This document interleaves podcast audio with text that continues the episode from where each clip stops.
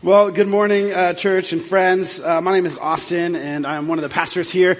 And as Mark said earlier, we have been sitting in one book the entire time, and we've been sitting in the book of Philippians, and we've really wanted to understand uh, a deeper um, not only knowledge in our head, but a way to live out joy. Um, but uh, one of the things that I know uh, most joyful about this place is the people. And so the way that we want you to also understand and get to know the people that bring much joy uh, to my life and to our staff and to I know to you is we will invite you over the next five minutes to get to know one another. And for some of you that's a little scary, but we offer some, um, you know, um, little treats that kind of get you into uh, a space with other people. And so in the back we have coffee and water and uh, some donuts and snacks. And so we invite you to go and talk and ask this question. And so this question this morning is um, a little fun one. And so this gets to know about what song do you know every word to? What's your karaoke go-to? And if you want to sing a couple bars, that is encouraged as well. So spend the next five minutes and we'll hear what you got to say. Friends, if you want to come back thank you so much for your uh, your time this morning and your um, and your songs of choice. I expect to be uh, hearing a lot of your uh, songs in the shower and you know songs when nobody's looking. Um, but um, as you come back, uh, we've been sitting in Philippians. And, and, talking about joy, but particularly this morning, um, we're going to talk about a theme um, that Paul puts in there. And it's an iconic um, text that he often gives us. It's talking about what he strives for, and striving is talking about this um, condition between two things, looking forward and looking backwards. And I uh, resonated this uh, with this um, uniquely. If you come and you get really close to me, if you're like, if you've ever watched um, Seinfeld, if you're a close talker, come talk close to me. And what you'll find um, is I have an abnormal like two like little crowns on the front of my head because uh, of repeated bashings uh, of my skull into hard things. And I remember the, one of the first particular times is my grandmother who um, was staying with us because of health reasons.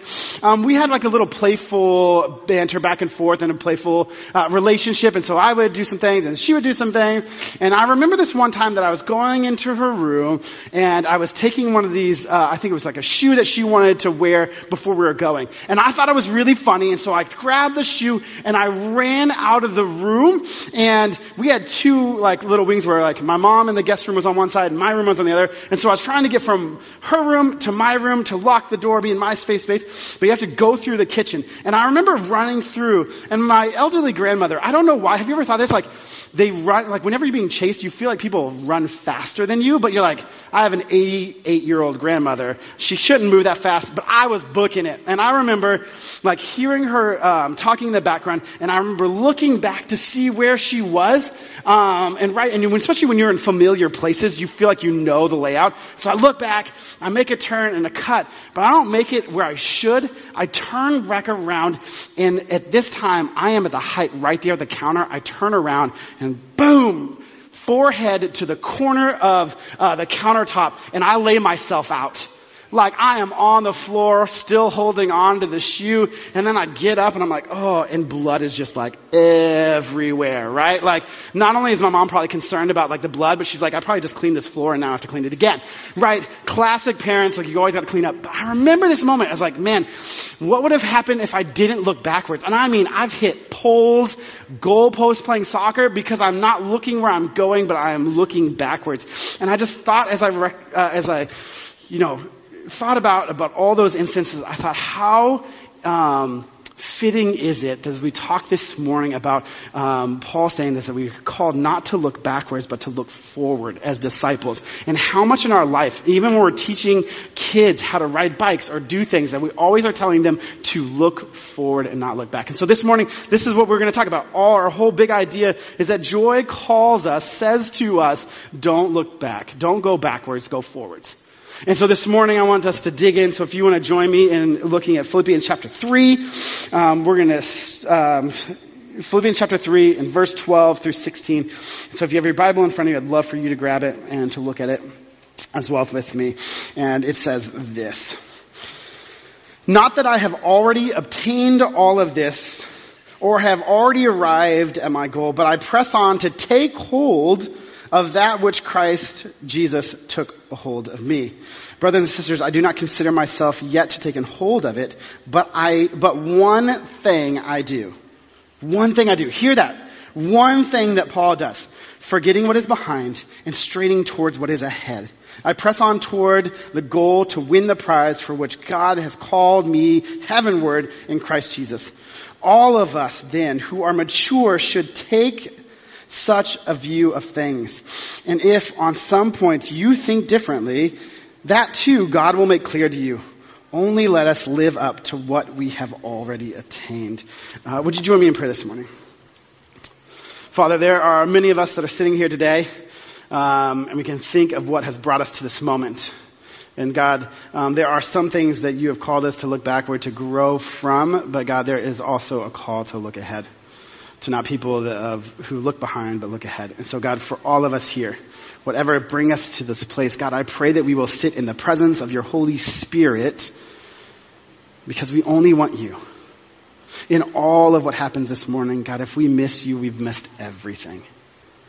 So God, would you send your Holy Spirit in the midst of our, uh, this space and this place within us and around us so that we might know you, we might find you, might follow you. We ask this in your name. Amen. That theme of looking backwards is not just a new thing that Paul all of a sudden comes up with. Cause right, you know sometimes when people come up with a phrase and like, you get that attributed to, this is not something that we just attribute to Paul. This is actually a, a, a bad, um, situation to do, a bad lifestyle to have of people looking back. And you've seen it a couple times in, in the Bible. And so maybe I was thinking about where in those places have we looked back or the people of God have looked back and actually, um, it's been a mistake, right? Remember Lot's wife? As they're leaving, they say, don't look back. When you're leaving, just look ahead, don't look back or you'll be turned into what? Salt. And what does she do? Oh my gosh, right? You had one job. Hike out and don't look back. You had one job and you look back, right? The people of God are in slavery in Egypt and all of a sudden God brings them out, parts the Red Sea, they go in, they go into the mountain. He says, you are my people, I am your God. And then all of a sudden, what do they do?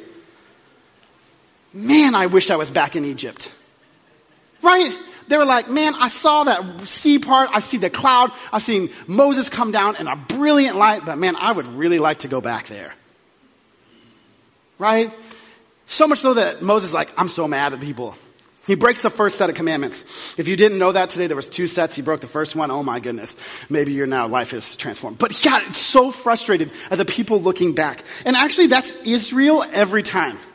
Israel, when you see uh, in the book of Isaiah, he's like, don't look back anymore. Look forward. You are always looking back at what the people around you or behind you are doing instead of looking forward. And they always fall into this place of their looking back drifts them away from God. And then even in Jesus talks about this. When he talks about the cost of following him, right? He's collected his disciples. He said, come and follow me. And they've followed him. They've left everything, fishing nets, jobs, and they've followed him. And then as this um, has been picked up in discipleship, as more people are gathering around him, we meet Jesus talking to would-be disciples.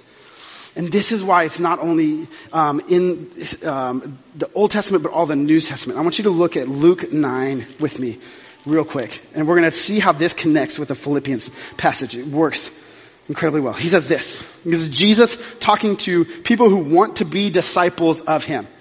As they were walking along the road, a man said to him, I will follow you wherever you go. And Jesus replied, foxes have dens and birds have nests, but the son of man has no place to lay his head. And he said to another man, follow me. But he replied, Lord, first let me go and bury my father. And Jesus said to him, let the dead bury their own dead. But you go and proclaim the kingdom of God. And still another said, I will follow you, Lord. But first let me go back and say goodbye to my family. All good things that we think would be reasonable. And Jesus is just being irrational and unreasonable. And he says this. How fitting is it for us if we put this into our own life?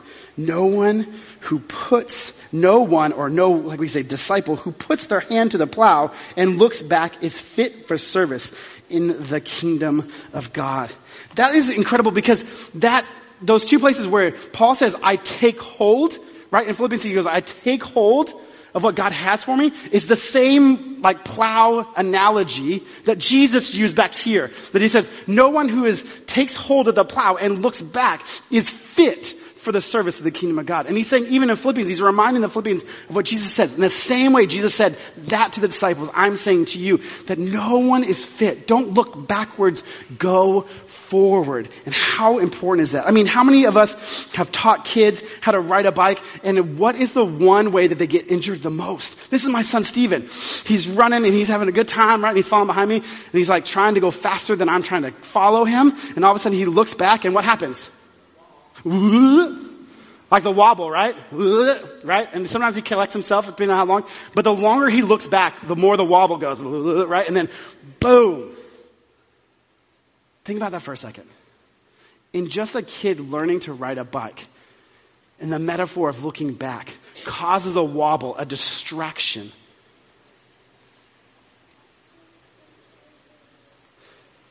And when you're distracted and you fall, it's not just like, oh, I just wobbled. But sometimes you fall down and there's damage done to you because you're looking back. There's damage done to the people of God because they looked back so often. There's damage to Lot. There was damage to people who looked back and said, I want what I used to have. Or I'm looking back and seeing. And so the question I pose to you is, why do we look back? Like what is the propensity in us to always look back? And like I said it, like not all looking back is terrible. We look back at the mistakes that we made and we learn from them. But that's not always what the people of Israel do. That's not always what disciples do. It's that so so many times often that we are looking back and I think it surrenders down to, uh, or comes down to these two things that we look back. Sometimes we look back because of the same that is associated with our story. Right? We look back at where we were and we're saying, how in the world could a God who says, I love you, I forgive you, I'm faithful to you, could ever take of what's been back and love me right now? Like how could God love someone who has lived, who has fear of their past, regret in their past? Like we are sitting here, reminder of people who sit in shame and in sin, and we allow that story or that narrative that the evil one pushes on you to get you to continue to look back and say, hey, I understand who you are now, but look back. Do you even remember who you were? Dang. How could you be loved? How could you be accepted? How could you be worthy of the grace and the mercy that is offered to you? Look back. And when we look back, and we look back and stare too far behind into us, into our lives, into the stories, we start to get off track. We start to get distracted and we start to move further and further and further away. Right? How much in a distracted drivings are we not like creaming and hitting people, but when we get distracted and we look too much in the rear view mirror, we start to drift. Thank the Lord for like lane keeping systems because I would be all over the road. Right? I don't know how people did it back in the 50s, like kept in their lane, but they were probably less distracted. Maybe we should learn something from an older generation. By looking backwards, right? Unless you are Mater from Cars, and you are the best backwards driver, please do not look in the rearview mirror. All the time. Don't stare in it. When you get lost in the shame and the sin of your story in the past, you do that, you get lost. You get distracted. You get veered off of course. Right? So it's not only that, but sometimes I also think it's not just the shame and the negative stuff that is our story, the reason we look back, but I've heard this a lot from, from uh, people and disciples and churches in general, is that we look back in missing the glory days. Oh, remember that season of life was really good. Remember like when our church was really doing that? That's when God was really working. Remember in my life when I was growing and I was in this place? Like I really want to go back there. Is that we not only like sit there in our sin and our shame, but we look and hold on to the glory days of past. And that even when we look about things that, that had happened in the past and our desire to go back to it, it's a rejection of who God is now in your life. That God isn't just a God of our past, but He's a God of your present and in your future. And so I understand that we live in a history, even here at Pine Lake, 40 years of God doing incredible things. But we can't get distracted to things of, man, what used to be like this. Let's go back to the way it was because things have changed. God has moved forward. We have moved forward and we are called not to look back and just hold on to the good times of the past, even in your relationship with God, but to stay in the presence and look forward. This is the call of Christ in your life.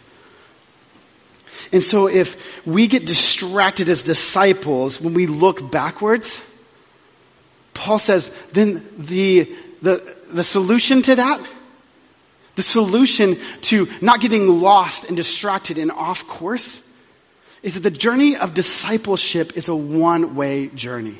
Forward. Forward. Always forward. Like you think about that, and maybe, maybe none of you have ever plowed a field. But when you're plowing a field, you're not looking behind you because you'll get off course and you'll ruin the entire field.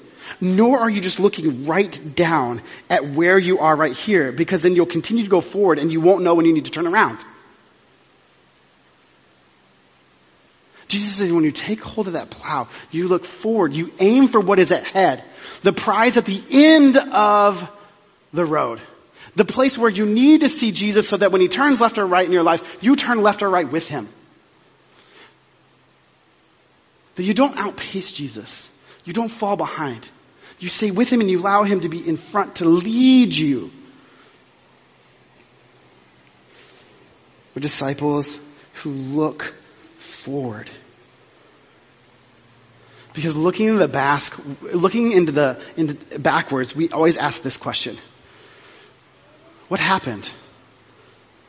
What's past? Why, God, did you do this? Why didn't you do this?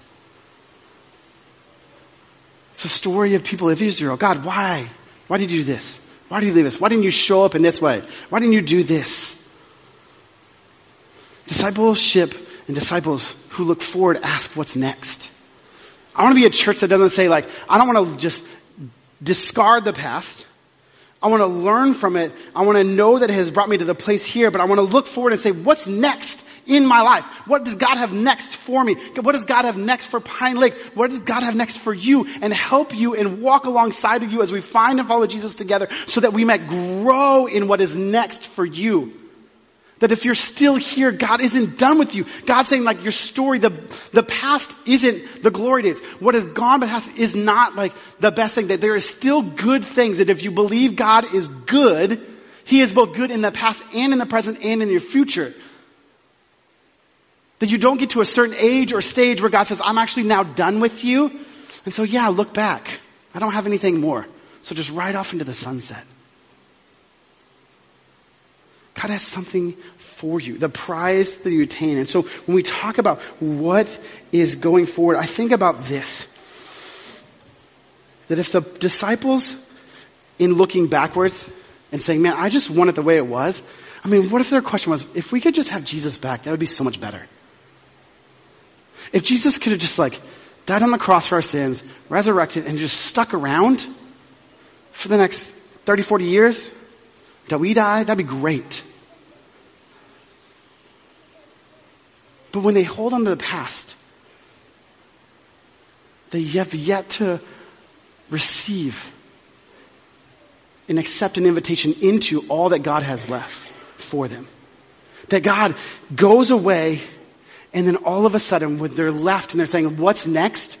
The disciples, even in their like frustration, even in their like, their fear, they said, what is next? And then what happens when they are disciples who look forward and not looking back?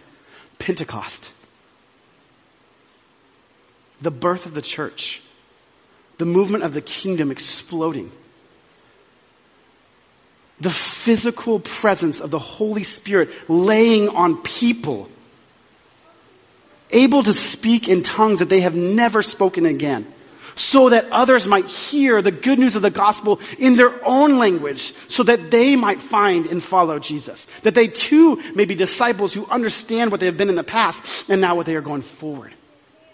That if the disciples just relied on Jesus, just said in the house and be like, Jesus, can you just sit here and can you eat with us?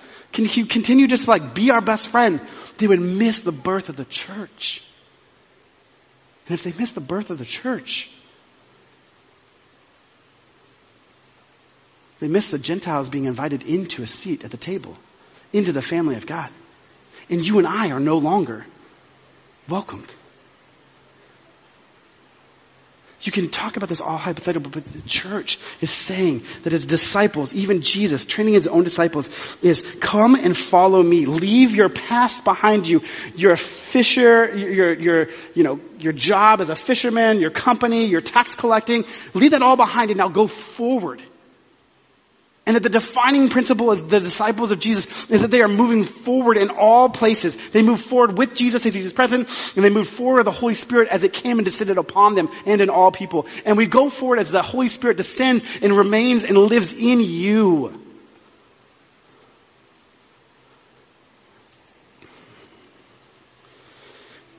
And so church, what's the prize that, P, that, that Paul talks about? You hear it all the time, but I want to remind us we sometimes get so off track. And again, a reminder, hey, focus down the road. Focus at what's ahead. What's the prize? What is Paul striving after when he looks forward? It's this. It's the end of Matthew. It's one of Jesus' last words to his disciples. This is your job. And then Jesus came and he said, he came to them and said, all authority in heaven and earth has been given to me, therefore go and make disciples of all nations baptizing them in the name of the Father and of the Son and the Holy Spirit, teaching them to obey everything that I have commanded you. And surely I am with you to the end of the age.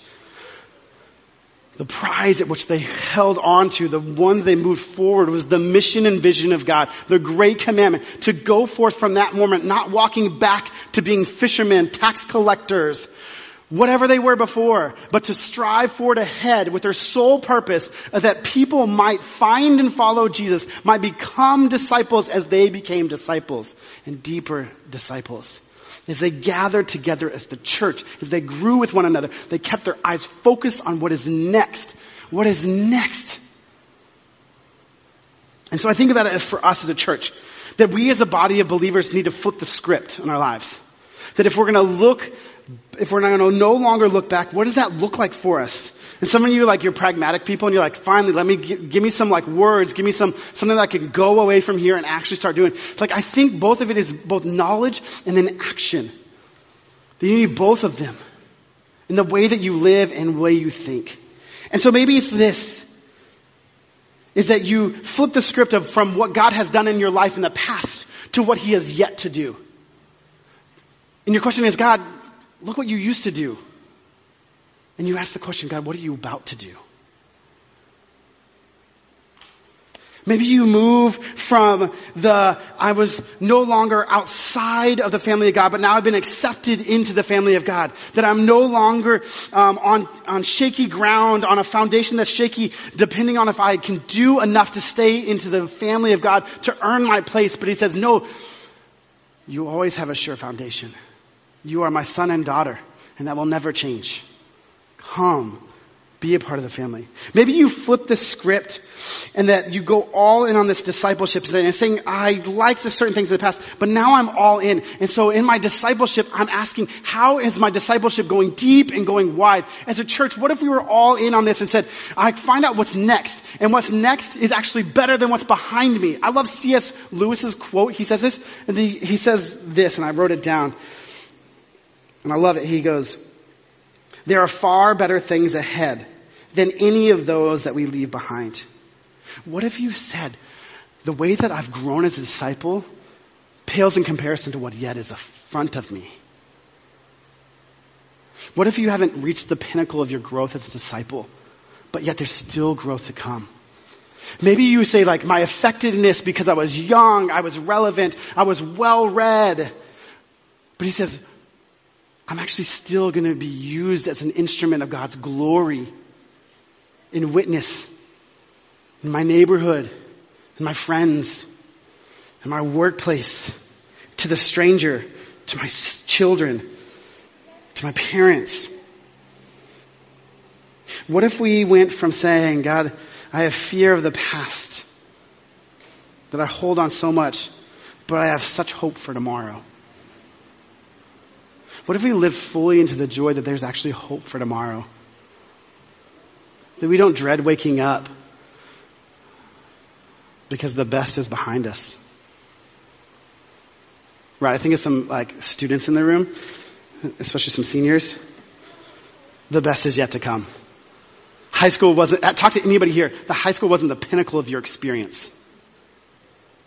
School wise, friend wise, meaning and purpose. Teenage years were terrible.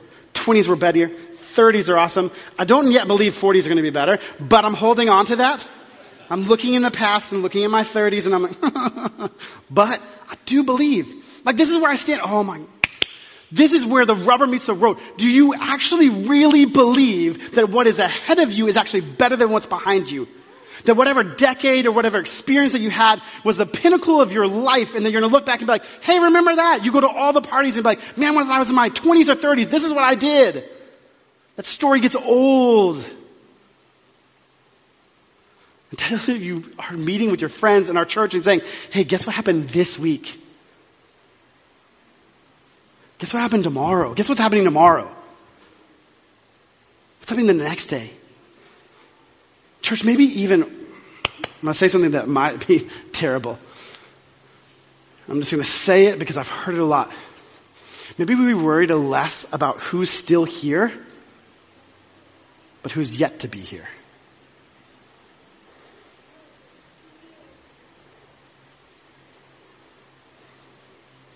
What if we got really uncomfortable and looked ahead at what God has for us?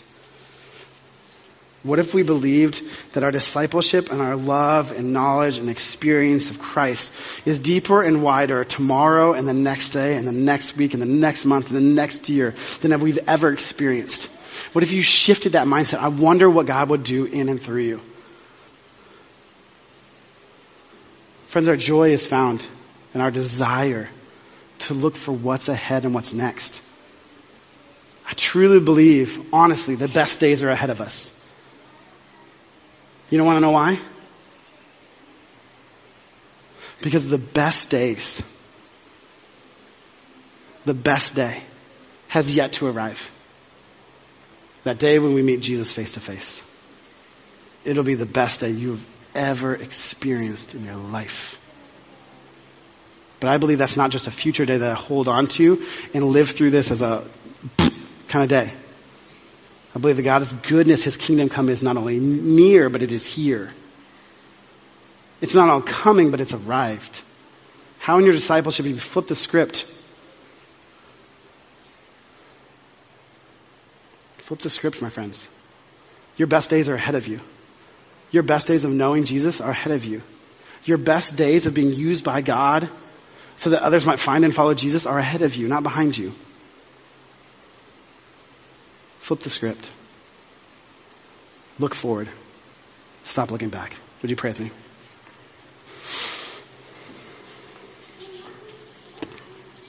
Father, I ask this one thing. I ask that you would allow the Holy Spirit right now to bring up into us the places that we are still worried about. Maybe it's sin and shame that we can't shake. Maybe it's sin that we still feel bonded to, but God, you are here to set us free. God, that the moment in our lives right now isn't the last chapter being written in our story, but a new chapter is about to begin. God, maybe there's something that some of us need to let go of. Holy Spirit, do what only you can do. Bring that to us. Minister to us. Say, let go. And follow me. God, we ask this in your name. Amen.